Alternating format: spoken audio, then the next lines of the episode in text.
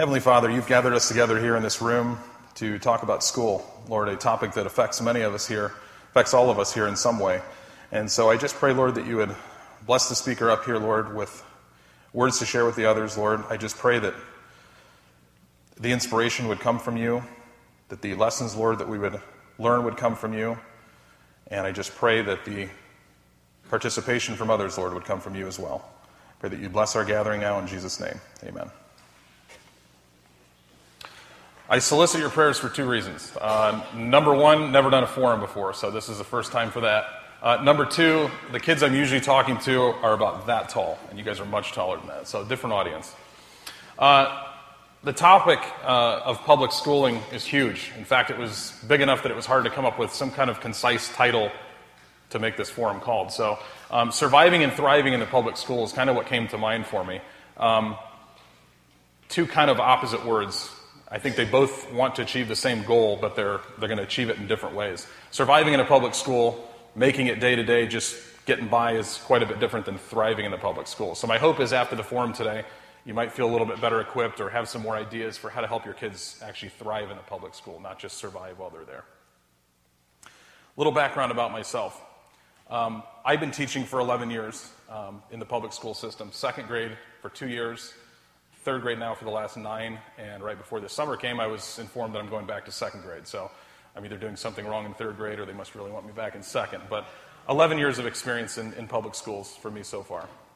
Um, I'm a regular education teacher, but I've also got some experience with inclusion. And for those of you that don't know what inclusion is, that basically means having children in your class that are on IEPs, that have special needs perhaps, and they're included in the regular classroom. So throughout those 11 years that I've been teaching, I've had years where I have been the inclusion teacher of that grade level as well. And it's sometimes it's one teacher. If there's a lot of kids that have those needs, the kids might be dispersed over a couple different classes. Uh, but I've been the, the inclusion teacher a few years too. Uh, this past year, we've been working to develop some of the new Common Core curriculum. Some of you may have seen um, some commercials on TV promoting the Common Core. And basically, it's a curriculum that they're trying to develop across the United States. Um, some of the states have not signed on for it. Some of the states have said we're, we're going to continue doing our own thing. Um, but the majority, I, I want to say it's around 40 of the states in the United States, have agreed that they're going to endorse the Common Core curriculum. And so schools in the past year or two or three now have been trying to get their standards ready, getting tr- ready to try to do what's called rolling out the standards, getting things mapped out, getting things ready to go to actually be presenting to the students. So we've been working, I worked uh, quite a bit last year on developing the third grade Common Core curriculum for next year. And so lo and behold, I get moved to second grade. So a lot of the work that I did is going to be for whoever uh, is taking my third grade job. Some of the objectives of our forum today. Uh, I really want to encourage those of you that are utilizing public schools. I just want to be an encouragement to continue to do that. I'd like, you to cause, I'd like to cause you to reflect a little bit on some of your own actions as it related to the public schools, some things maybe you've done in the past, maybe some things you'll change when you go home if you've got kids that are in schools now, uh, maybe even some supportive roles that some of you that don't have kids in schools now uh, can, can be a support as well. And hopefully to use doctrine, I will use doctrine to support uh, parents to take kind of an, a, a more of an active role in their child's education. I've got kind of a dual um, desire to make sure that one is satisfied because I'm a parent of five children, three of them are in public school now, and I'm also coming from the teacher end of it. So hopefully you'll see uh, how, from my perspective, it's maybe a little a little more unique in trying to get uh, some of you involved if you're not. A lot of people asked me before this forum started, up until the next uh, last couple days. Um, oh, are you? What are you doing your forum on? And I said, public schooling and, and some of the, uh, the things about public schooling. They said, Oh, good. You're gonna, are you going to tell the homeschoolers they're doing things wrong? And I said, No, I'm not going to do that. In fact, I think there's a lot of reasons that, we, uh, that I've run into, parents that I've run into in the public schools that have given reasons, uh, or maybe even some of you, if you're here and you're homeschoolers, there's some great reasons to homeschool. As a public school teacher, I've seen some parents homeschool that have done it the right way, and they've sent their kids into the public school with some homeschooling background. Um, and I've seen some that have done it completely the wrong way. Some parents that have kind of thought, oh, I can do this schooling thing at home, and they don't take it really all that seriously. They send their kids into school at some point when they feel like their kids have fallen behind, and it's a complete disaster for the public school to take over a homeschooling situation when there's a transition in between. So I want to address some of the reasons that, are, I, that I believe are good reasons to homeschool, and I'm sure the list is more comprehensive than what I'm going to show here. You can do a better job. um, I've, had, I've had parents that have really had a conviction that they could do a better job than the public school can do. I, as a teacher, don't take offense to that. Um, I, I know that there's some parents that want to throw 110% into their child's education. They want to be there every step along the way. They truly believe that they can give more time to their child's education than the school's going to give in a classroom full of 20 some odd students. And so some parents have the conviction that if they can do a better job and they're going to devote more time to it, they'll do it themselves. And I think that's a valid reason. Perhaps your child's got some special circumstances that the public school can't or even won't address. Um, what are some of those circumstances? You know, you may have a school that has had some difficulty dealing with children that are dyslexic. They don't have a program set up maybe specifically for a dyslexic child. Uh, maybe you've got a behavior child, uh, a, a, special behavior that your child, uh, we would call it an SBH in school, but it's, a, it's a, an acting out behavior. Maybe they've severely behaviorally handicapped, and that's a situation that you feel like the public school is just not going to address fully. Um, maybe you've got a kid that's gifted. You've got a kid that's really, really bright, and you know that when your kid is in public school, maybe the school that, that you district you, you live in, there's not a huge program for the gifted. Now, schools have to identify gifted students, and this, this varies from, from state to state too, depending on funding. Uh, but my school that I teach in, we have to identify gifted students through a test, but once we identify them, we do not have to do anything with them other than identify them. If the school has funding to help them with gifted programs, they will. They will. But those are also the first programs that get cut when funding gets cut. And all of you have seen education funding get cut in certain ways. So, gifted a lot of times is, a, is another issue that's kind of on the good end of the spectrum. You've got a gifted student, sometimes the school doesn't have the funding to even address it.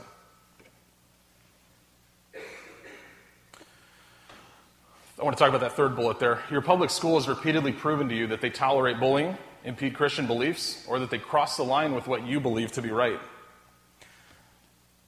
Bullying is something I wouldn't say any school would tolerate or would endorse, so that's, that's kind of tongue in cheek that it's even up there. Um, but there are definitely some people that believe that the, the school district that they, they're in, that they live in, you know, you tried prob- probably to pick a district that you were going to be uh, happy with or comfortable with when you, when you moved into it for your kids.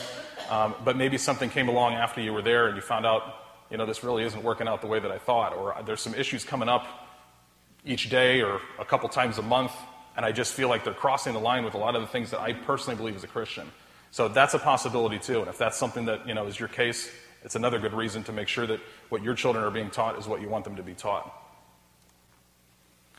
Last one here is you want to enrich your child's learning. What do I mean by enrich? Um, I've told people out of my seven and a half hour school day, if I were to just take the time that I'm actually teaching and just take the time that I'm actually doing something interactive with the kids, you could probably cut a couple, a couple hours out of that.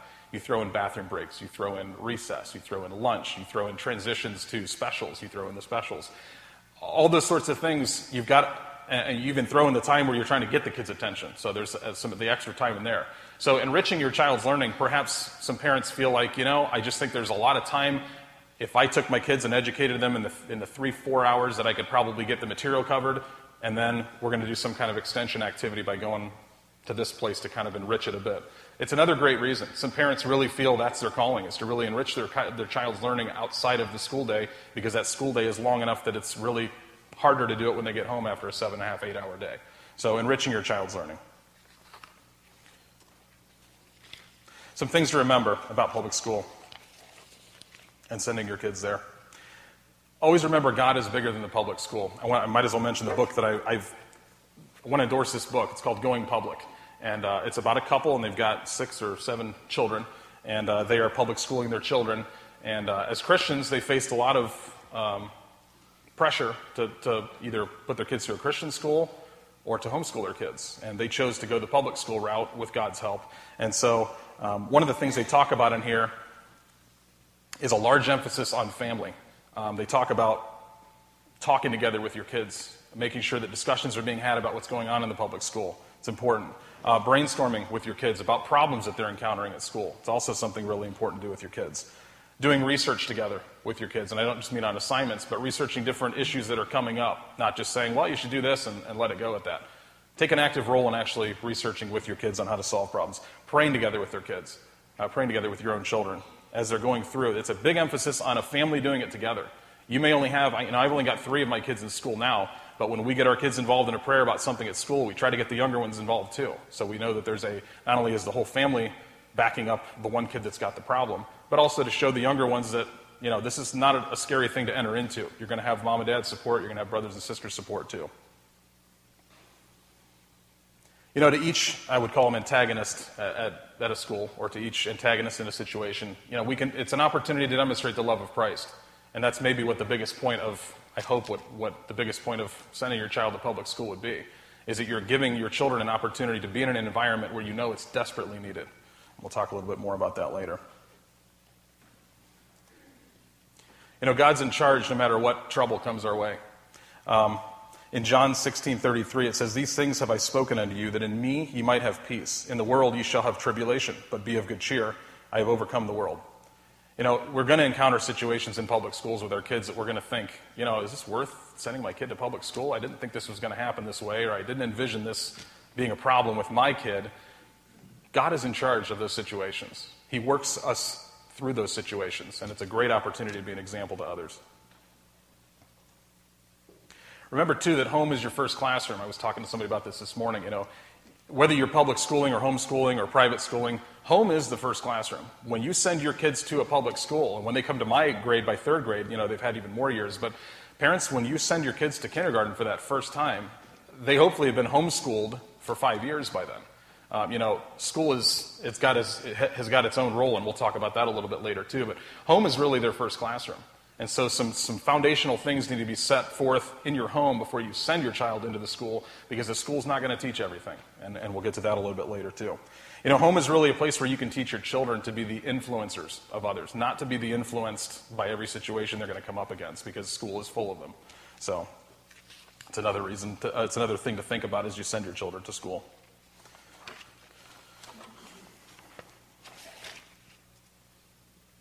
Your emphasis to your children as they're in public school should be on what would please God the most in everyday decisions. It should be our influence. It should be something that we think about too. Obviously, as Christians, what is, what is going to please God the most in this situation?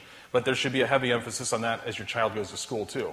What is God expecting from you today? And it may not be a daily conversation that you're having, but it should be an implied, even if it's not daily, it should be an implied emphasis that God is expecting certain things from you. You're an example going into the school, He's expecting certain things from you. So there needs to be a big emphasis on that. You need to remember to allow for decision making, responsible decision making along the way. Um, I think as a parent myself, one of my, one of my things that I struggle with is uh, not allowing for those decision making things along the way seems to be the default. You, you kind of expect your kids to maybe fail in something, so you want to step in and make sure it's the right way the first time. You want to tell them exactly how to do it. And that should be the situation. Uh, that should be the case in some situations if it's a bigger issue that involves, you know, something that you know much more than your child does. But there needs to be little steps along the way where you're allowing your kids to make some decisions. So when they're in the school, they're used to making some decisions for themselves. They're not waiting for an adult to step in and tell them exactly what they've got to do. That's got to be uh, ingrained into them before they get into school. Avoid something called systematic abandonment. What do I mean by systematic abandonment? This is kind of uh, something that our society has gotten really, really good at lately. And systematic abandonment is basically forcing kids to figure out how to do things on their own because parents are too busy, they're working a couple jobs, or they just don't care. And so they kind of count on their kids to just figure it out as they go along. You know, yeah, you're in third grade or you're in fifth grade, you're going to have this issue, but you'll figure it out. These need to be things that we have interactive discussions with our kids about. When I was talking about the brainstorming, the researching with your kids, those are things that we actually need to do along the way. Kids don't just figure everything out on their own. There are some things they are going to figure out on their own, but we want to avoid what would be called a systematic abandonment where everything is just, you'll figure it out as you get older. Think about the direct correlation between our actions and our children's character. You know, the way that you act in your home, the way that you react to your kids at home um, the situations that come up in your own life that your kids are witnessing. Um, it's a huge responsibility. It's kind of a scary, huge responsibility when you think about it, that your kids are really watching everything that's going on in your home. And there's a direct correlation between your own character and the way that you handle situations and the way that your children are going to handle similar situations in school.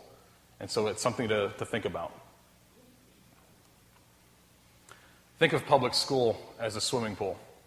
Uh, this, this point obviously hits a little closer to home for me with, with our son Maddox last year. Um, there's two ways that we could have handled uh, Maddox's situation last year after he nearly drowned. We could have tried from the rest of uh, from that day on for the rest of his life to avoid any situation where there's going to be water involved. Don't ever go near a pool. Don't ever think about swimming. Don't ever think about this activity that's because it's going to be near water. The other option is to teach him how to swim, to get him swim lessons, to make sure that he's got the flotation device on until he's good enough to swim on his own. Um, public school is a lot like that too. It's not something where if you're not involved in it now, it's, it's too scary and you just want to keep your kids away from it all the time. I don't want my kids to, to be questioning about public school. I don't want them to wonder why uh, their friends are going and I'm homeschooling. I, you know, it's just bad, it's bad, it's bad, it's bad, it's bad. Uh, the other option that you could think about is teaching your kids to be able to swim in something like public school. And hopefully we can give them the training to be able to swim in an area that's a large body of water, which I, I think is a great, uh, a great correlation to the public school. I'll give you some facts about public schools, and it's a very, very watered down fact list. Um, nine out of ten kids actually attend public school. Uh, this morning, when I asked for the homeschoolers to stand up, it looked like there was a pretty big number that stood up. I was, I was a little surprised myself. But the statistics, statistics say that nine out of ten kids still are public schooled. That's a fact.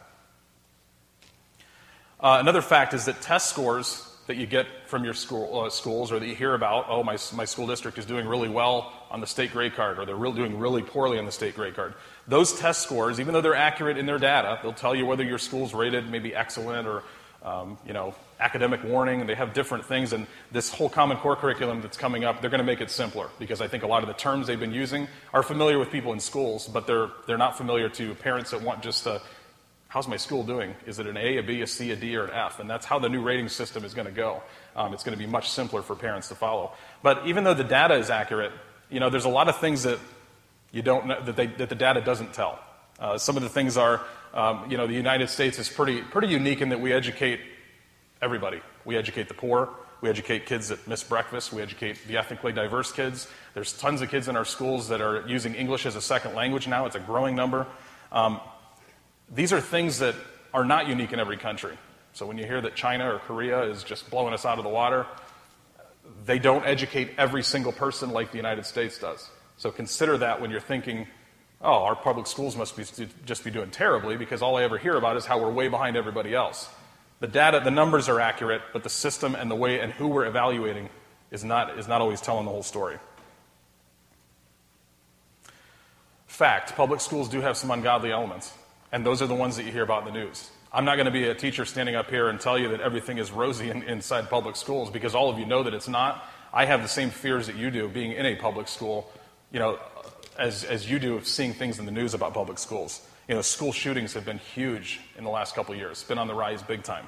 Um, you hear about inappropriate teachers with relationships with students. Um, you hear about inappropriate behaviors that teachers might take on. Um, you hear about bullying in schools. You know, these are all things that schools do have, and it's a fact, and, and no teacher or person in a school is going to deny that. So it, it is something that we you know, have to deal with. Keep in mind, though, also that there are tons of people in a school who are uh, people that love their job. They're people who want to help others, especially children. They're people who don't do it for the money. I certainly don't do it for the money. Um, and there are people, they're full of people who are called to do it. Uh, this past year, we made a transition with our kids switching school districts. They were coming to school with me. We moved uh, houses last November, and so our children are now in the school district that I went to when I was a kid. And uh, we were delighted to find out that the bus driver that is picking our children up, because a bus was a scary thing for us as parents, I think almost more than our kids were more excited about it, actually, but we were a little worried about what kind of things are they going to pick up on the bus? You know, what's the driver going to be like? Is he going to address things? Is he going to just let everything go? We were delighted to find out that the bus driver is a Christian. It was very helpful in getting our kids acclimated to the bus. Doesn't tolerate a whole lot of stuff that you would fear that, the, you know, that is going to be on the bus. Um, Jax's music teacher found out very, he found out very quickly she was a Christian. She mentioned prayer to him. You know, this is a public school. This isn't a private Christian school. So schools are full of people like that. You know, I'm in a public school. Hopefully, I'm being a good example too. But schools are full of people who do it as their calling. It's their Christian calling to do it, and they love to do it, and they love to help kids.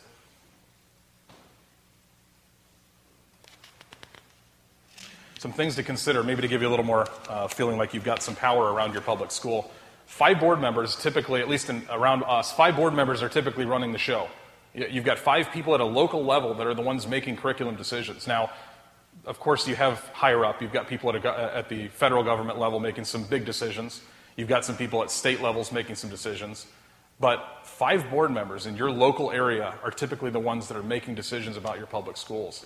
Another reason to maybe make you feel like, wow, I could be maybe a little more involved than I am because, you know, I'm not just some little person in a big place. I'm, I'm somebody in a community where five people in that community are the ones that are making this decision. Maybe it could be you. Try to get involved in your schools and make a good first impression. I'll talk a little bit more about that later, but I, I, I got to talk about my principal now. Um, my principal, when he first came into our school three years ago, um, was a teacher. He stepped into our school. I don't know if any of you have seen uh, the movie Lean on Me. It's a, it's a movie about um, Morgan Freeman going into a school, a city school, uh, with all kinds of drug issues and, and uh, bullying and all sorts of things, guns in the schools, and he comes in and cleans the school up. I think my principal had watched that movie one too many times before he came to our school. Because he came into what, what I would consider a rural school. I work, I, I work in, a, in a rural area with you know, a lot of farm kids. Um, and he came in, and I think the impression was that he had to come in and, and really put the hammer down and make sure that kids were straightened up. And the fact of the matter is, they were already pretty straight. So be careful when you make that first impression. He definitely is now working harder to catch up to make sure that he doesn't uh, that people don't believe the exact way that he came in as the first time. And it's important for you guys, too, when you're getting involved, to make sure that your first impression, the first time that you're talking to your child's teacher, first time you're talking to the school principal, the first time you're meeting the superintendent, those first impressions are very, very hard to take back if you make a really poor one at first. If you come in hollering and screaming about something that you're upset about, it's very hard to go back on that. Teachers and parents and, and people in the school remember that. So be careful with the first impressions. It's an opportunity in a public school to really network. Um, you know, network can really be your opportunity to witness to others. You're going to meet other parents that are in your kids' class. You're going to be with other people if you're involved in the school. It's really an opportunity for you to network as a Christian. It's a great way without having to, you know, go door to door. You're actually in there. You're talking to people. Thinking conversations naturally come up. It's a great way to network to other people. Remember to fear the Lord, not the school system. This kind of goes back to what I was, I was talking about before as a public school being a big swimming pool. Um, our fear should be in the Lord. Our fear should not be residing with, with something like a public school. Um, Isaiah 8, 13, and 17 say, Sanctify the Lord of hosts himself, and let him be your fear, and let him be your dread. And I will wait upon the Lord that hideth his face from the house of Jacob, and I will look for him.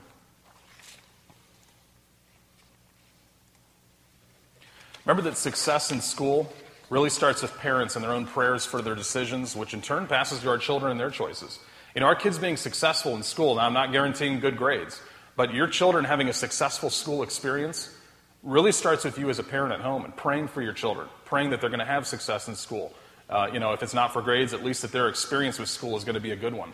Um, you know, and, and when they see us having decisions come up in our life that we're praying about, they will take the similar route when they come up with situations in their school. You know, our kids have already talked to other kids about praying for things at school, and our, and our kids are young but I think they see it in us doing it at home and they'll pass it on. And you, you kind of, that's one of those really warming moments as a parent when your kid will take that opportunity to school and you never told them to do it.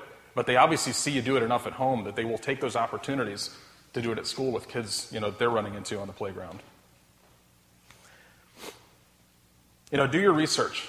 I was talking about getting into a school district and moving into a certain area because you want to be in a certain in a certain district do your research, but let God be your guide. Don't pick a place because this is where the prestigious uh, school is, or this is really, you know, this is where this, my, this certain faction of people go. This is where the rich kids go, or this is the affluent area. This is the, this is the one that I hear all the good things about their, you know, on their grade card. Those are things to consider. But God should be your decision uh, maker in, in these big decisions about picking where you want your kids to go. Speak up for the right reasons and in the right way, and encourage your children to do so as well you know, there's going to be opportunities for your kids to speak up in a situation where they really should step in and say, something's not right here. These, these opportunities might come up more later as they're older, and especially in, into college and beyond. But those opportunities do come up in a public classroom. And encourage your children, hey, if you, you know, if something doesn't sound right or there's a discussion about something that, you know, you've talked about in Sunday school, encourage your kids to speak up in those situations, not just to sit back and kind of let the discussion flow in the classroom as it's going to go. And as I said, you know, these, these opportunities come up more as they get older. Um, but you know, those opportunities start out young, and if you encourage them to speak up at the right time, they're going to prosper when, it gets, when they get older. They're not going to feel so afraid to, to address some things that they think are, are uh, worth talking about. Uh, I'm going to call Jen up to talk for just a couple minutes. She's going to go a little bit more into the um, into the getting involved with your kids and, and oh, some ways you can ex- extend it a little bit. Okay, these are some of the things that um, we have been able to help our kids with with uh, in the public school system. So they might work for you, they might not, and we're hoping to have time later for you guys to share things that you have done for, with your children too. Um, I'm just going to kind of go in bullet form here. Jax had a birthday, and in second grade, you typically bring snacks. So we did some healthy granola bars, and I asked him first if it would be okay. But I said, Jax, would it be okay if we did a Bible verse on your granola bars? And so he was so excited, and we chose Psalm 139, 14. I am fearfully and wonderfully made. We put those on labels, and we pass it out to every single child. Um, and it did say Happy Birthday, Jax, because that was a verse that we both chose together, and he loved the idea. I didn't want to do it if he was embarrassed or if he felt like I was forcing him to do it, but because he was so excited to share um, that Bible verse with others, and of course a snack with his friends, um, he was not embarrassed at all.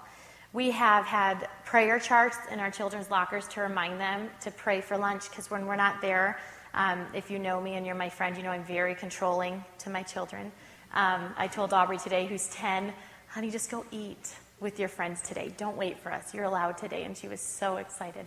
Um, so, one of the things when we found out our children weren't praying, it broke my heart. That was the hardest thing in kindergarten to realize that my child's eating on her own and I can't, um, you know, make sure she's eating her fruits and vegetables and all this, but more importantly, praying. So, we started a t- sticker chart in their lockers at school, and I spoke with their teachers and I said, here's what's going to happen if this is okay with you, but this is really going to happen. Um, we're going to put a sticker chart in their locker, and every time after lunch, when they remember, now I think they did lunch and recess, but after recess, please excuse my child because they're going to go to their locker, they're going to get out a sticker, and they're going to put it on their chart to remind them, yay, I prayed. And what we did, it was a little bit of a bribery, but we felt like this was good because we don't have to do that anymore with, with Aubrey. Um, is that we, they got a prize if they filled up their sticker chart and they would let us know. But more importantly, what was happening was children would ask if they can put the sticker on their chart. And they would say, Mom, um, Chloe asked if she can put the sticker on her, my chart. And I said, Well, you have to pray. Did you pray today? And it was very, I mean, even Kennedy in kindergarten told, told me that a little girl wanted to accept Jesus into her heart for praying at, at lunch. So you know, take that for what it is. But that was a great thing to do. We have something in Ohio called Good News Clubs. They're, they are all over. I don't know if they're national. You can look them up online. But Good News Club is an after school program that they are allowed after school to um, share the gospel. And it's amazing. Um, they, they preach great things to the children, and they are not allowed to. Um, they're not allowed to advertise it in school they're allowed to have the forms there, but they cannot say, Good News Club is starting at 3 o'clock, but my kids can. And they know that they can. They're allowed to. The teachers cannot. They can say, Here's the forms.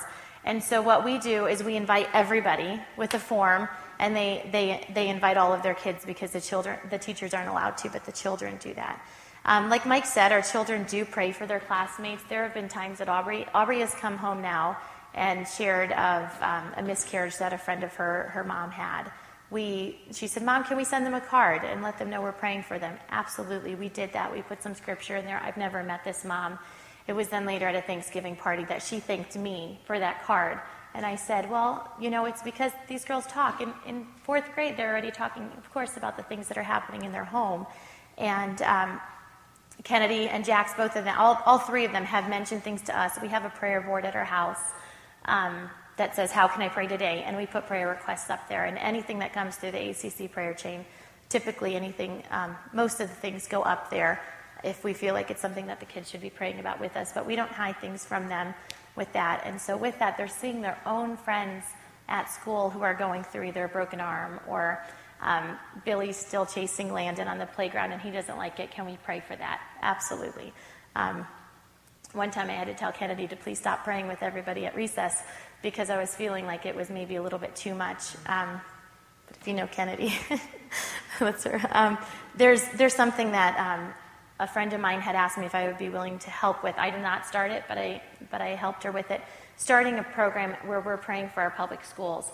Um, we did go in and we asked first, we asked the Lexington schools may we please pray? And they, they said, we cannot stop you, but you can't come in our school. That's fine. Even in the winter, we don't mind. um, every third Sunday of the month, I think it is, um, we go in the afternoon and pray. Um, I've taken my kids to this, and, and it is amazing. Um, it's just a great, great thing. I have taken my children on our own because we couldn't make it one day to one of the things. So I asked them, I said, Do you want to come pray with me for your school? We took their yearbook, and we all took um, two names out of the out of the yearbook and just kind of opened it up and pointed to somebody and they all prayed for those two people and and for the teachers. But that's one thing that would be um, really neat as you get your yearbooks at the end of the year maybe save it for the next year. Pray for those teachers their names. Are they going to be um, retiring? Did, did you have a problem with them instead of um, you know telling your children oh i really hope you don't get this teacher because they were horrible for your sibling last year. Pray for them God can change their heart, or God can even work through you to maybe um, send them a card or witness to them in some way. And my kids really did love that. And it actually got them, and it got myself to know the names of children out there. So when they tell me that, uh, you know, so and so is in their class, even though I don't know that little boy, I know that I've prayed for him and the, the name recognition is really neat um, to be able to know. So just getting to know your, your school that way, going through that yearbook, it's worth the $12. Even if your kids don't want it, it's worth it so that you can look through it and pray for them. Um, there was a, a, video, a sex ed video that was happening fourth grade in Lexington. They're starting it one year earlier nowadays um, than when we had it. And a letter went out just letting us parents know. Well, with that letter, I felt un- uncomfortable because certain things we have shared with Aubrey, certain things we hadn't yet. Um, and I wanted to know, so I called the school and I spoke with the guidance counselor, and I said, you know, I would like to know, I would like to see this video, you know. And, and she actually said, wow, parents don't ever call me. They either write in a, a nasty note saying, my child is not allowed to see this, and they don't bring them in, or they have them sit in the library. Um, or they just come and they don't care. And, and I don't know if they talked about the video or not. So I asked for the website. I watched it myself first.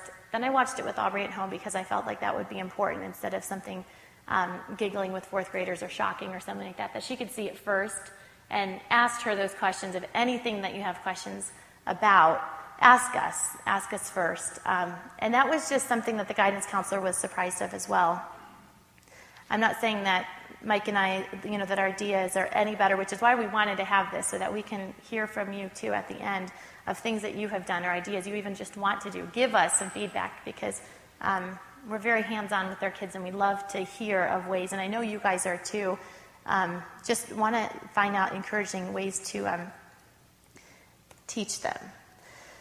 Um, lastly, there was a conference I had gone to with Aubrey and a few friends, and it was it's called Pure in Heart, and it's based on um, 1 Timothy 4:12. Don't let anyone think less of you because you are young. Be an example to all believers in what you say, in the way you live, in your love, your faith, and your purity. Most important, and your purity. It's based on the book, The Princess and the Kiss, and it's a book about um, a princess who is given her kiss and it's kept as a gift. Has anybody ever read it? Yeah, okay. Good, Sonia. Good, so you know. um, and it, it's symbolizing her purity, her virginity, but also her purity in the Lord. And so um, keeping this kiss and waiting for the right one. Um, so with this book, so a grandmother started this thing called Pure in Heart, and it, it talks about the girls and how to do that, how to keep yourself pure, but also all the other elements that we as as um, women of faith do need to know. Submission and love and how to um, you know not be angry and uh, certain th- warning signs of the world and the not to tolerate just anything that the lord that the world's telling you to do. So at one point we, we had gone there and i was listening and the lord just convicted my heart and said take this to the public schools this, this is, we have to take this to the public schools and tell these moms that enough is enough. We're taking our daughters back and we're not going to lose them to the world because these children are doing things in fifth grade already that, that just are, are mind boggling. So I, I was listening, and as I was listening, the Lord just convicted me to take this into the public schools and ask um, 400 moms or whatever it would be through these things and have an assembly of some type. I didn't even really know how to do it. And I came home and told Mike, I think I was supposed to go to the public schools and talk about purity and the relationships of mothers and daughters and how important it is to listen to your children and get to know them, you know, on a level of school and listen to them, you know, to hear their teachers and their classmates and what they're doing and all these kind of things. Um, I was convicted to talk to the principal when I was there one day. I just knocked on his door and I said, if, if you have a few minutes, uh, I want to make an appointment with you next week, whatever. I, am not really sure what I'm going to talk to you about yet, but something. And he's like, oh, come on in now. And I said, oh, no, no, I, I don't have anything written down of what I want to do. He said, come on in. So I start talking to him and I said, you know, the Lord is really convicting me. I, I think Lexington needs to hear this. That's a school district. And I, I want there to be an awareness that what is happening right now with our children is not okay. With sex trafficking and all the other things that these girls are getting into, we need to keep them pure. We need to keep them girls, you know. And, and I said, and I know that this is what the Lord is telling me, and this and that. And I just kept going on. And I said, I don't know, some assembly night, maybe a fashion show, maybe a modesty, how to, how to dress modestly but still cute, something with the mother and daughter. And and I said, I'm rambling because I didn't know I would actually talk to you today. I don't have anything written down. And then, and then I said, I know I've mentioned God, and I can't mention God there. And he just stopped me and he said, Mrs. Lamp, I can't mention God, but you can, and you're doing it. And it was, as, as I went through it, God just put people to help make this up. And so what we're doing is based on this. And that same weekend, um, Tammy Domka from our church, who was with us at that conference, she said, Jen, I can't explain it, but the Lord just told me, start a club, start one of these princess clubs. They have a little club. And she said, He just told me to do it. I'm asking you and, and Paula and Sharon. And, and, and he, he just said, Let's try it, start it, and then see if it goes and take it to the public schools. And that was the very same weekend. And we just said, You know, God is, God is so great to put that together. And without shying away, these are our princesses and they went through a 12 lesson study and i can email or hand anybody information if you want it. Even if you're not a parent or you're a grandparent and you have a heart or the lord is speaking to you maybe to start something called a princess club. It doesn't have to be the same exact um, you can even write your own thing. But what we're doing in lexington with this is we did get the okay to do it and i have a, a group of about 12 formed together to help me to bring this modesty um, topic in with the mother daughter thing where we talk about purity. And I will share my faith. Um, we're going to be splitting the girls off and the moms off, and that's when I'll, I'll be speaking more to them. Um, but this, this is our Princess Club, and if anybody has any kind of um, just wants more information on that, I would be happy to share it. Thank you. Okay, so I want to get a little bit into some of the fundamentals uh, to teach your kids before sending them to school. Um, as I said, a lot of you, I assume, already have kids in school, but some of you maybe are on the, on the, in a stage in life where you're getting ready to send some of your kids into public school. And uh, there's really three, I'm going to narrow it down to three fundamentals that you really should be working on with your kids before sending them to public school. Uh, number one is love the Lord. Um, Mark 12:30 says, "And thou shalt love the Lord thy God with all thy heart, with all thy soul, with all thy mind, and with all thy strength." This is the first commandment. That really needs to be the thing that we stress the most, loving God. They need to see it exhibited in us. It'll be something that they carry into school with them. It's got to be number 1. And as I said before, we really have to be the example of it if we're going to expect it from our kids. I see a lot of kids that come into my classroom and their parents are surprised at their behavior. Oh, my kid acted that way? I can't believe they did that or said that, or my kid would never do that. And then you know a little bit about that parent, and it sounds just like them. So it shouldn't be a surprise that your kids act just like you do. You know, and I know that, and, and yet there's times where we just really feel like you know you fail as a parent because you just drop the ball on something that you really had your chance to show them how you'd handle a situation. But remember that if we expect it from our kids, we've got to do it ourselves. You know, send your kid to school in the morning with the right attitude of loving God and wanting to please Him. Uh, Ephesians 6:13 Wherefore take unto you the whole armor of God that you may be able to withstand in the evil day and having done all to stand. They've got to go to school with the right attitude. That may involve a prayer in the morning, that may involve frequent discussions about things that are going on in their day. They've got to go to school with the right attitude if you want them to, to exhibit those behaviors at school. Encourage them to give their best in good times, in bad times. Galatians 6 9, and let us not be weary in well doing, for in due season we shall reap if we faint not. You know, there's going to be so many times where your kids are going to be on this roller coaster ride in school. Maybe all in one year, it might seem like that. Maybe they're going to have a really up year, great teacher that they loved. The next year is just awful. Um, there's going to be times where they're just not going to want to give their best at all. They've got to be encouraged to give their best when it's good, when it's not good. You know, we can achieve this in a lot of different ways. Um, Jen was talking a little bit about the prayer boards. Um, you know, living by example is something we've already discussed the book, the, the, the two folks that wrote the book, the Going Public book, talk about doing, they were doing daily devotions with their kids every single morning, waking their kids up early, making sure that they were all up, even the ones that weren't in school, getting their whole family involved, and doing daily devotions, praying for a kid's, you know, a, one of your kids maybe has a math test. Maybe you didn't even know about it. Um, you know, your kids have concerns as the days go by, and making sure that you can bring those concerns together and to pray about them. Fundamental number two to teach your kids is to obey, to obey you unconditionally. Way easier said than done, right, as a parent? Um, you know, by, by teaching them to obey you unconditionally, it teaches your child that they're really not the one in charge. And hopefully they know that in your home. But if you teach them to obey you unconditionally, when you pass them off to the public school, they will hopefully view the person, the other adult that you're passing them off to, as the next person that's in charge. It's, not, it's still not them. And by having that built into their frame of mind that I got to obey the one that's here that's older than me, or the one that's in charge, or the one that's talking, you get them in the right frame of mind to pass them off to a public school. You know, it really fosters the understanding that in some situations, teachers are given that authoritative assignment when a parent is not present. You're handing your kids off. I've had a lot of parents that, you know, send their kids to school and they send them to my classroom, and they end up in my classroom, but the parent really kind of wants to be the one in charge still. If you're passing your kids off into public school, yes, you are the parent of that child, but you are giving some of that responsibility to your school to, to teach your kid. And so there's got to be a line where you step back and say, the school knows what they're doing on this aspect. I'm going to teach this aspect of it at home in the hours that I've got them. But, you know, the school's going to take charge of this part of it. And, and it's tough to do. You sometimes have to step back and, and make sure that the school is, is uh, doing their role too. Expect results the first time when you expect to obey them, uh, obey you unconditionally. And, you know, a lot of times that's going to come with a poor attitude, but don't accept it. You know, your kids might unwillingly and grudgingly go to school. You can't accept that. And I know that's hard in the morning that you're never going to get your kids on a happy uh, note walking out the door every day to school because school's like prison to them. They, you know, as they get older, they just hate it. It's like, you know, something they just don't want to do.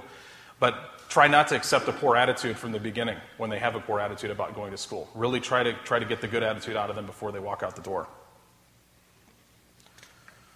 We can really work to achieve this in, in the first five years. And I know it's a, it's a short little window, but showing those things like I was talking about at home before they step into the school, they really will, hopefully, you know, you, when you embrace those years one to five or ages zero to five, making sure dad's involved. I'm, I'm glad to see a lot of dads in here because, you know, if, if, this was a form choice that I had, I'd come here too. But dad has really got to be involved. Um, you know, dad cannot be the one that works the nine to five job, comes home, says, How was school? Great, that's it. And, you know, mom's going to kind of take care of everything that's school related. Uh, the book is a, the guy in the book is a big proponent of dad being the leader, really, of, of school issues, and it's, it's, another responsibility, and it's huge. Um, you know, you really got to get yourself involved. Um, playing catch up if you need to. Maybe your kids are fourth, fifth, seventh grade now, and you realize, wow, I, I just kind of did step in the back. I, I, liked the back seat position. I liked really not knowing what my kid was doing at school, or I liked not having to go to parent teacher conferences, or I liked not having to get involved when my kid was interested in a certain facet of school. It may require you to play catch up now hopefully you'll maybe feel a little bit like ah, I could probably do more. And it's never too late to catch up. You might have more catching up than the guy next to you, um, but it's never too late. You know, you can always step in and get involved. Challenge your kids, dads, but don't frustrate them. In Colossians 3:21, fathers provoke not your children to anger lest they be discouraged. You know, keep in mind the school's role is to educate. That is the school's role. The parent's role is to teach obedience to their kids before they send them to school. That is your job as a parent. And so that kind of goes back to what I was talking about the line between your role and the school's role. And hopefully they can mix well, but really your primary role is to get your kids to obey, it's to teach obedience, and the school's role is to educate. Okay, fundamental number three, probably the toughest one, is teaching self control. How do we teach self control? There's some places where you may not really think of this as teaching self control, but it is. Um, you know, teaching your kids to watch what they eat, you know, making sure that they're not getting out of control with, with the food they're eating. Um, bedtime routines, teaching them self control. We go to bed at this time, you know, this is our routine before we go to bed. I need you to help me do this. You know, you, you're watching the clock like I am. You need to be in control at the time that, you know, we're following this routine. Walking away from a fight uh, with their sibling, probably at home, following that same kind of self control at school. There's going to be situations where uh, they're going to get in a disagreement with somebody teaching them to walk away from things like that. Not wasting their money. Uh, my daughter's probably got an issue with this one already, Aubrey. Uh, she's, you know, teaching your kids that money is not just something that's you know is growing on trees and teaching them the self-control of saving for certain things or putting money aside for certain things or giving money to others. That's a way we can teach self-control. Going to school every day making sure that they're not faking sickness and that you're buying into it because you kind of didn't like school when you were younger either and so i understand they want to miss you know some school here and there. Making your uh, expecting your kids to go to school. That's a routine that you know that's a way that you can teach self-control also it's no surprise that self-control equals better school performance um, it's one of my rules in my classroom on my little board that i've got four rules and one of them is self-control and we talk about that in my classroom about you really have to be in control of yourself you know we have a lot of kids here i'm trying to teach you guys we have a lot of things going on. You have to be in control of yourself. And it's, it's something as parents we've got to teach. It's something that's retaught in the schools, hopefully. Some other ways we can achieve this. Encouraging self-control from early on. It's got to, again, it's one of those things that's got to be built in from the beginning. You know, as you as your kids are in those early stages before they go to school, even before you acknowledge their complaint. Um, you know, it's it's a temptation of ours as parents to quickly take care of the problem not worry about the kid that, you know, that they're screaming and hollering. Now, there is, there's got to be a situation, there are situations where you have to, you know, take care of maybe a bleeding hand or something immediately, but trying to get your kids calmed down and getting them under control before you even acknowledge what the complaint is. It's one of the ways that you can kind of teach that self control. Sometimes that involves even using distraction um, to get control when your kid has lost control. Um, you may have to use some kind of distraction technique where you get their mind off of what's really the problem just to get them calmed down and then you can go and address the problem. Always, always offer grace and compassion, you know, but encourage self control as well. This goes back to what I was saying about if they're physically hurt, you know, or some situation comes up, you have to make sure that you're offering the grace and compassion. You're not just going to look at them and say, I'm not going to address you until you're under control. I'm not going to address, you know, you can't be a robot about it. But you have to encourage that they get themselves calmed down and then we can address this problem. I'm not going to address the problem if you're yelling and screaming at me because schools won't do it either. So it's got to be something, again, that you build in from home. And it's no surprise that, you know, self-control carries over to things like sports. It carries over to things like their grades. It carries over to things like relationships. It carries over to things like temptations that they're going to come across in school. You know, these are situations that they may seem basic and, and, and easy to teach in these situations, but if they've got good self-control, they carry them over into all facets. You know, it'll, it'll come up when your kid's involved in a soccer game and they've got, you know, they get into a situation where there's maybe a shoving match between him and somebody else. You may see that, oppor- you may see that actually come to fruition where you taught self control and your kid kind of cools off and walks away from it. Um, you know, so it does carry over. And don't accept excuses when your kids lose it. So Jen talked a little bit about getting involved with the school. I'm going to talk a little more about that. Um, remember when you when you're getting involved with your school, approach in love. Uh, Matthew 7:12. Therefore, all things whatsoever you would do that men should do to you, do even you, do you even so to them. For this is the law and the prophets, the golden rule. You know, approach your schools as parents when you're having to step into the school to get involved in a situation. Approach it in love. Remember that. Thank them often. This seems easy, and it can be something that's as simple as words that you're speaking. I have a note from a parent that I got had to be seven or eight years ago, and I keep it in a folder in my desk. It's one of the only things that I keep that long. Um, and I pull that out from time to time when I'm having a really awful day, or I'm just thinking, I just, I'm not doing my job here. I just, I'm, I do not know why I'm a teacher. I can't do this effectively. I've lost control of the situation. I pull that note out from time to time, and it was a handwritten note from a parent. It was about a page long. Probably the most valuable thing a parent has ever given to me. And it was easy. That parent probably sat down and wrote it in five minutes, thought, ah, I'm just going to encourage the teacher a little bit. You wouldn't, um, you wouldn't believe what those things do for teachers. They're, they're huge. They're more than sending them a gift card at Christmas. They're more than giving them some kind of present at the end of the year. Those handwritten notes and those frequent thank yous to your teachers in your school are humongous for teachers. Make sure you get your facts straight by going to the teacher, not just assuming your child is always telling the truth. I have this happen all the time. Parent wants to come in and tell basically their kid's side of the story, and then they're oftentimes shocked to find out that there's more to it. So remember that you know, when you go to your teacher, you're going with the goal of getting some more facts before you start you know, your argument of defending your kid because you may be surprised to find out uh, the other side of the story. Use a polite tone. You know, it softens the teacher. The teacher's already on guard. When I have a parent call and say, I got to come talk to you, I'm, I'm already on guard. Something's wrong. You know, parents don't want to come in and encourage you. They want to come in and talk to you when something's wrong. So use a polite tone. If you want to talk to your teacher about something that's an issue or a concern to you or your kid, use a polite tone. It really kind of softens the situation. The teacher is less on guard when, they, when you walk in. Be tuned into your school.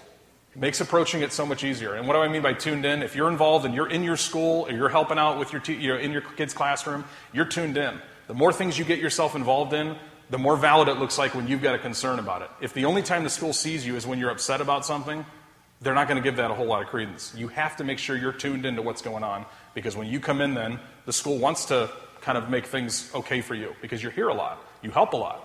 You know, you're a valuable asset to that school. If you're only coming in when it's something wrong, you know, you're going to be surprised how much they probably won't listen to that.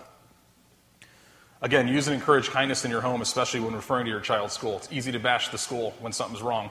You got to be careful that when you're having those kinds of conversations with your spouse, that it's with your spouse, that your kid is not hearing everything about the school did this and the school wronged us in this way and your teacher this and your teacher that. Those are adult conversations that you can have, but your kids have got to be kind of out of the situation when you're having those about the school.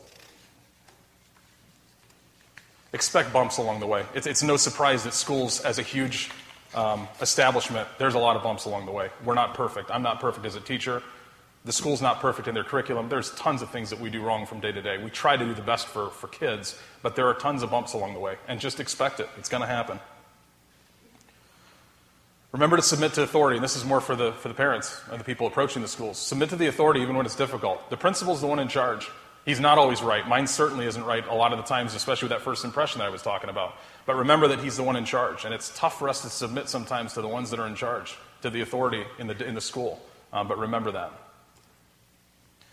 Working the system sends a, a, message to your child. You come in, your kid, is, your kid did wrong on a, poor on a test or something, you come to find out they didn't study it well, you're going to come in and make sure things are taken care of.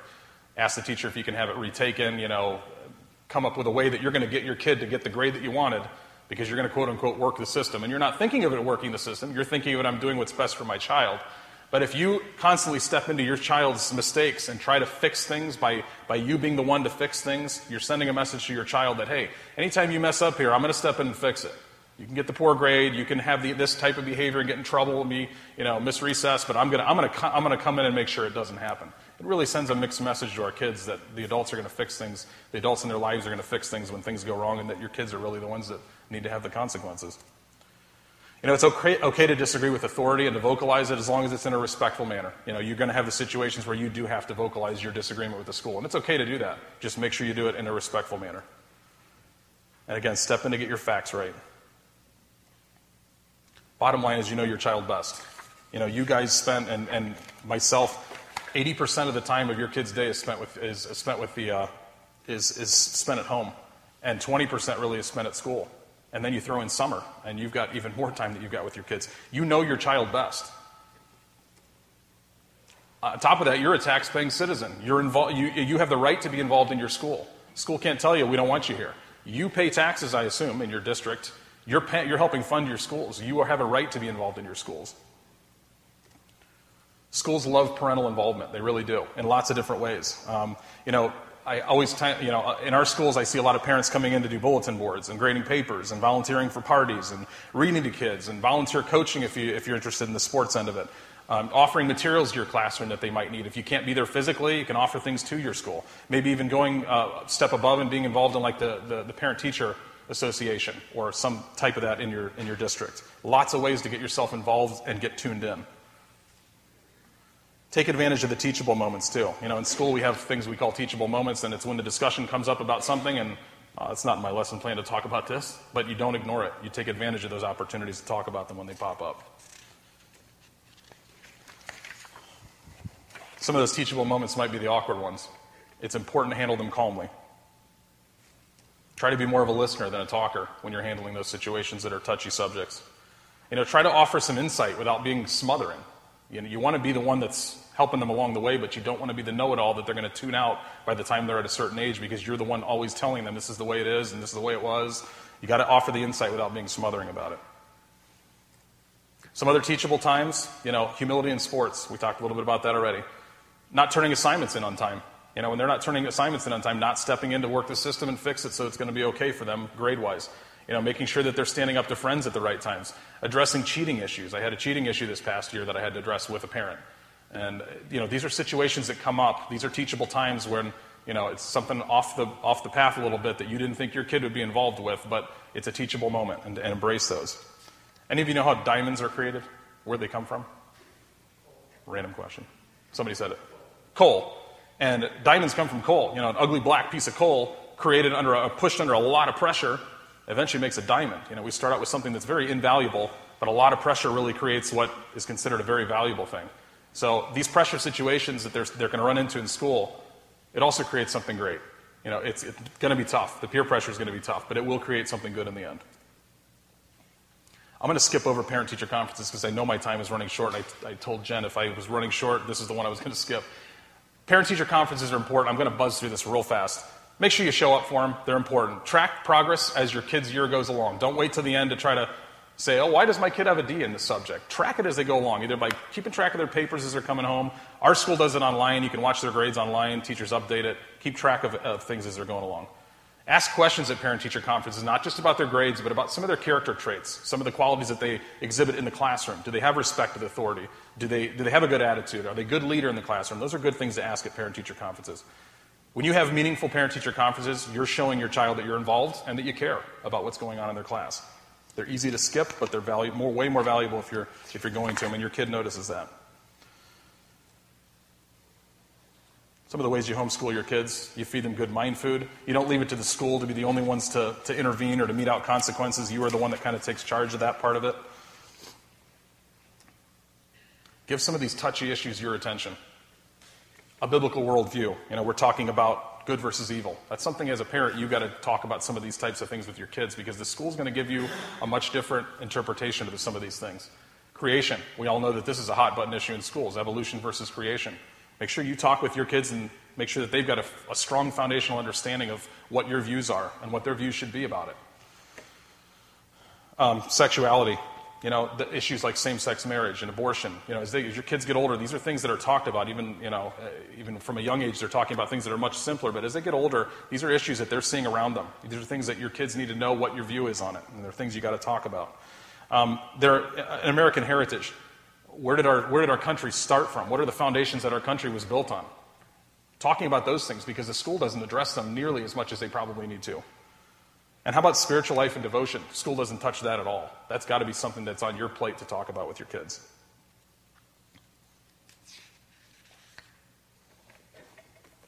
I'm going to read a couple quotes. The book um, talks about some of the roles for moms and some of the roles for dads, or for the women and for the men. I'm going to let the quotes speak, speak for themselves because I want to get through these real quick. Mom's got three roles. One of them is to pump up dad's role. Meanwhile, I've been saying to the kids, we're having a great time, aren't we? But it's never quite as good as when dad is with us. I deliberately pump the expectation that things will kick into a higher gear in dad's presence. Jen does a great job with that. Never downplay your worth. In fact, if you want to put a price tag on our heads, listen to salary.com, a website that tallies average salaries by occupation. They surveyed 40,000 at home mothers to learn how much time they put into childcare, cooking, home management, taxi driving, and all the rest. Then they multiplied those hours by a fair wage with overtime pay factored in and arrived at $138,095 per year.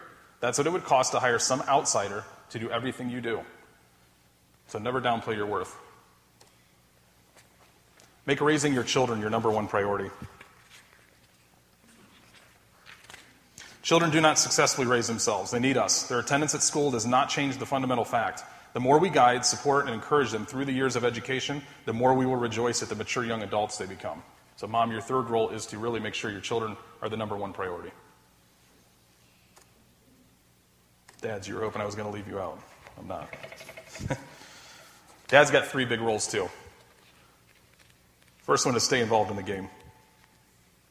Those of us who are dads need to stay in the game, even after we take a hit and feel a little woozy. This isn't the time to grab your head. Shake it off and get back in the action. Your family needs you. You're the man here, and your wife and kids rightfully look to you for leadership. It's your job as a dad, is to be make sure that you are staying involved in the game that they're going through. Being the leader in school issues. I believe one of the main ways for us dads to fulfill our call to servant leadership, as it's called, is to take hold of school issues. I've already talked in earlier chapters about attending teacher conferences teacher conferences and helping with field trips. Beyond these things, I personally aim to position myself as the go to guy for educational matters. Whatever happens, good or bad or in between, I will be alert and involved. The buck stops with me. I take responsibility, excuse me, protecting your son or daughter's. Back up one more time. I take responsibility for being the spiritual compass of our family. If anybody's wondering what the true north is, I hope they automatically look in my direction. I hope they know from experience that dad has a grip on what the Bible says about current life situations, that he keeps a Godward view of things. Some last things. Your child's role is to be a good role model, to be a good student, to be a good citizen, a servant leader. Really, what they should be doing is modeling Christianity. Your role as a parent is to be the primary spokesperson to the teachers, the administrators, the coaches, and other parents, also to model Christianity. Such a great opportunity to be a witness where it's so desperately needed. You know, we, teachers are the first ones, or Christian teachers are the first ones to say, Can you imagine schools without Christian kids in them, or kids of Christians in them? It would be a disaster. It would be scary, actually, if you didn't have those Christians dispersed in the schools. So don't pull your kids out for fear that things are all evil there. You need to have them in there. And again, remember that God is in control no matter what. His power to overcome is limitless. One quote I want to finish with. We do not expect every Christian family to live like ours does or do what we do, but however God has called you, press ahead. Anchor your family in the living Word of God on a regular basis. Even if you remain in a Christian school or homeschool setting, don't be afraid of the public school scene. If you are, Satan wins twice. He keeps you and your children in a state of uncertainty about God's power in this world, and he prevents those of you who needs God's love from getting close to the very people who could bring it to them. I meant to leave time for discussion, and we've got a few minutes. I know we've got a couple teachers in here. Feel free to speak up. If you have any questions for me or anything that you've done in your schools, in your area, that has really helped, you know, Jen and I, and obviously everybody in the room would welcome any of those kind of comments. Um, I can just bring the microphone to you if anybody has a comment about something they've done that's worked in their schools or uh, any kind of questions.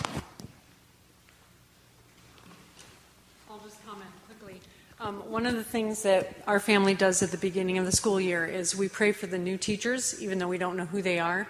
Um, we pray for them and then we write them a note and give it to them on the first day of school. And I've seen the teachers that still have those notes on their desk at the end of the year. Um, that's very important for us because we remind them over and over again that we're here to pray for them. If they need anything, let us know.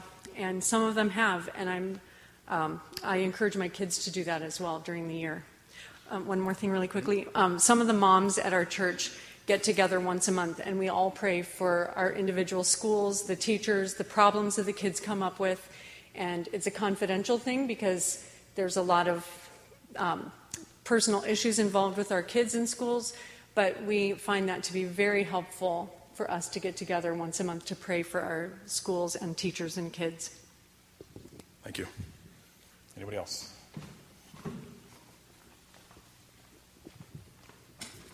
Uh, it, it's a simple thing and something that we do every day, but sometimes we forget to include our children. Uh, Mike, when you were talking about, um, you know, encouraging your kids to like school and not taking that attitude, uh, Kennedy didn't like my Kennedy didn't like going to school. That was something she would rather stay home and just hang out if she could. Um, and so we started implementing when we drop them off in the car before we go into the school. We all have a prayer together, and just really whatever the issue is, you know, that they would have a good day, that mommy and daddy would have a good day at work, and that that's like our calm time before we let them go. So, and that's really helpful for our, our family to kind of connect just before we let them into the system. I think Jen had mentioned too, you know, even if you've got a, it's not really bribe, but even if you've got to give your kids some kind of incentive, Jax was the one we had the most trouble with getting to have the good attitude about going to school. Even if it's a sticker chart, it's some kind of reward after going with a good attitude for a while. You know, building some things in like that if you really are struggling with getting your kids to have the right attitude going to school. I just wanted to say, when we moved into our school district, I didn't know anyone, and I went to a PTA meeting, and I know schools have that. I went I was wasn't I'm not shy, so I went in, I got involved, I helped, I volunteered. What you said here today, I was like bowing my head to everything because first and foremost, without God, I joined the PTA. I went little by little, became president. What you said, the teachers, what they saw, principal approached me for advice as a Christian, which I thought was like, whoa, you know. Mm-hmm. But you're being an example. And my kids are now in middle school. I thought elementary was bad. Now being involved, I went to school districts. I got the reading program back in. I've done the bullying program, got that implemented in our school. I was very involved. People try to discourage me, and I'm like, no. My girls, they've seen me there. People thought I was a teacher there, and but you just you have to get involved. You know, do that at home. Dinner conversation is not about what they did in class. It's more the drama that happens in the school keep that communication open with your children.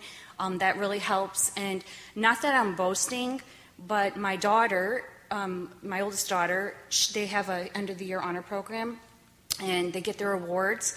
and the teachers get together and do nominate children for Student of the Year. And we didn't know that she was getting it. And so we're videotaping, and the teacher was announcing about the child, why and whatnot, you know, the sports that she's involved, all the activities that she's involved. But the teacher did announce that it's her love of God. And because, and I did not know this, I don't know where my daughter heard it, because I know I didn't tell her that, but she said the one thing as a teacher that she learned from my daughter was when she said, Why do you come to school so early? I mean, I'm dropping them off a half hour early because they're helping with school, teaching things. She goes, Well, my mom helps, we learned, but she's like, It's pleasing in God's eyes. I always told my kids, treat those the way you want to be treated. Remember that first and foremost, whether it's bullying, this or that. But when my, the teacher told me that, I literally went in tears because I just thank God that I'm doing something right in my kids' lives. You know, we just pray, and we were very thankful for that. Um, I've got the golden rule posted in my class, and like I said, I teach in a public school, and, and so I've had conversations with people before, like, oh, we heard public schools discourage any kind of talk about this or any kind of posting about that, and Edith and I were talking about this a little bit ago. You know, schools are those ones that you hear about, those nightmare stories of they, you know, the teacher mentioned the word God and he got fired. There's so much more to the story than that. So many schools involve uh, allow way more than you would think they would allow, and we don't know that unless we get ourselves in there and see it. You know, it, it's one of those things that you have to you have to see the good stuff too, not just hear the horror stories on the news. There's so many good things going on in schools too. I thank all of you for coming and staying for a couple minutes late. I appreciate you being here.